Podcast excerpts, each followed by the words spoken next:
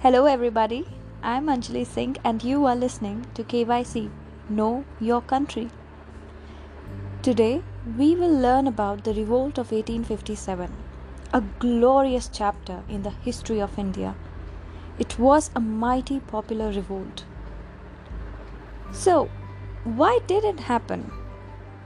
Well, there were a lot of factors. For instance, the character of colonial rule and its policies, the economic exploitation which impoverished vast masses of peasants, artisans, and handicraftsmen, the land revenue system. Did you know between 1770 and 1857, India saw 12 major famines and numerous minor ones? Oh, and prevalence of corruption in lower levels of administration, their oppressions and exactions provided fertile ground for dissatisfaction with the rule. The very foreignness of the Britishers, the fact that they never tried to blend in, they had a feeling of racial superiority and never missed an opportunity to give that feeling an expression in unprovoked, needless violence. The Santhal tribesmen of Bihar and Bengal rose up in 1855 and 56, armed with axes and bows and arrows. The Britishers eventually suppressed it, but it revealed potentialities of a popular uprising. Then in 1856, Lord Dalhousie went ahead and annexed Awadh, which created an atmosphere of resentment and it is noteworthy that many of company's sepoys came from Awadh. So whatever the people of Awadh suffered, the sepoys suffered too. The British policy of annexation and subordination made Nana Sahib, Rani of Jhansi, and Bahadur Shah staunch enemies of the Britishers. People also feared that their religion was endangered in the British rule. It was mostly due to the Christian missionaries who were seen everywhere. They tried to convert people and made vulgar and violent public attacks on Hinduism and Islam.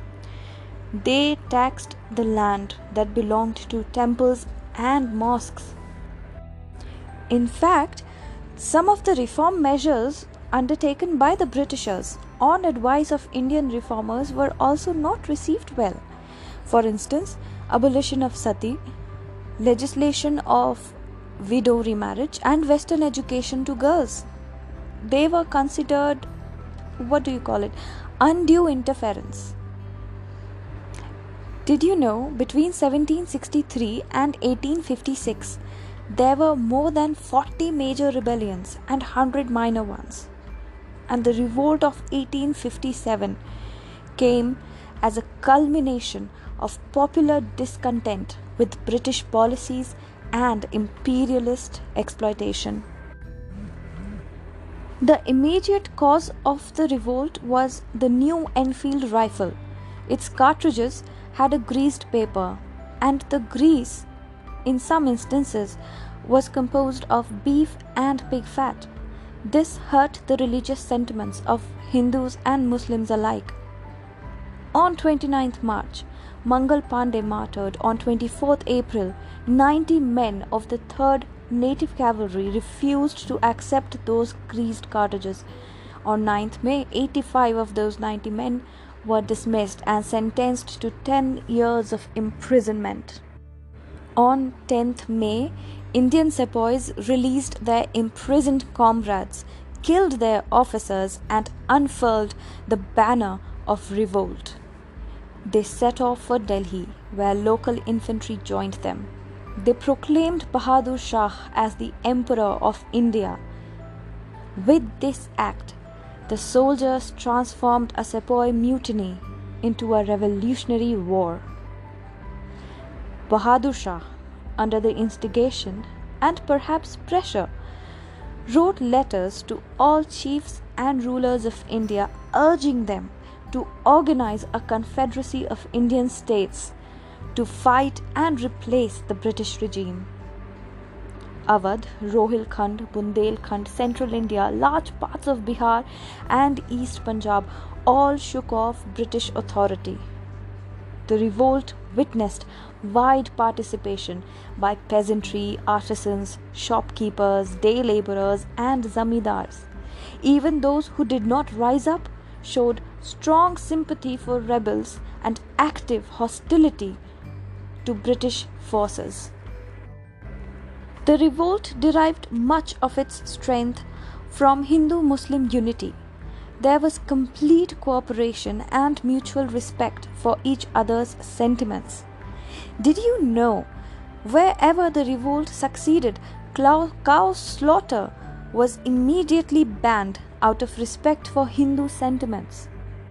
The storm center Delhi was headed by General Bakht Khan, who led the revolt of the Bareilly troops and brought them to Delhi. Kuvar Singh, a zamindar of Jagdishpur, was the chief organizer of the revolt in Bihar, and Maulvi Ahmadullah of Faizabad was another outstanding leader of the revolt. Nana Sahib led the revolt at Kanpur, and the revolt at Lucknow was led by Hazrat Mahal, Begum of Awadh. She proclaimed Birjis Qadar, her son, as Nawab of Awadh. Rani Lakshmi Bai led the revolt in Jhansi. She captured Gwalior with help of Tatya Tope and her trusted Afghan guards. She died fighting bravely and displaying courage and military skill of the highest order on 17th June 1858. It was a brave but unequal struggle the British mounted a powerful offensive against the leaders of revolt. One by one, all the great leaders fell, and by the end of 1859, the British authority over India was fully re established. The revolt was the first great struggle of Indian people for freedom from British imperialism. It paved the way for the rise of modern national movement. It was a perennial source of inspiration in the freedom struggle. In the upcoming segment, we will learn about the modern nationalism and the beginning of the freedom struggle. Till next time.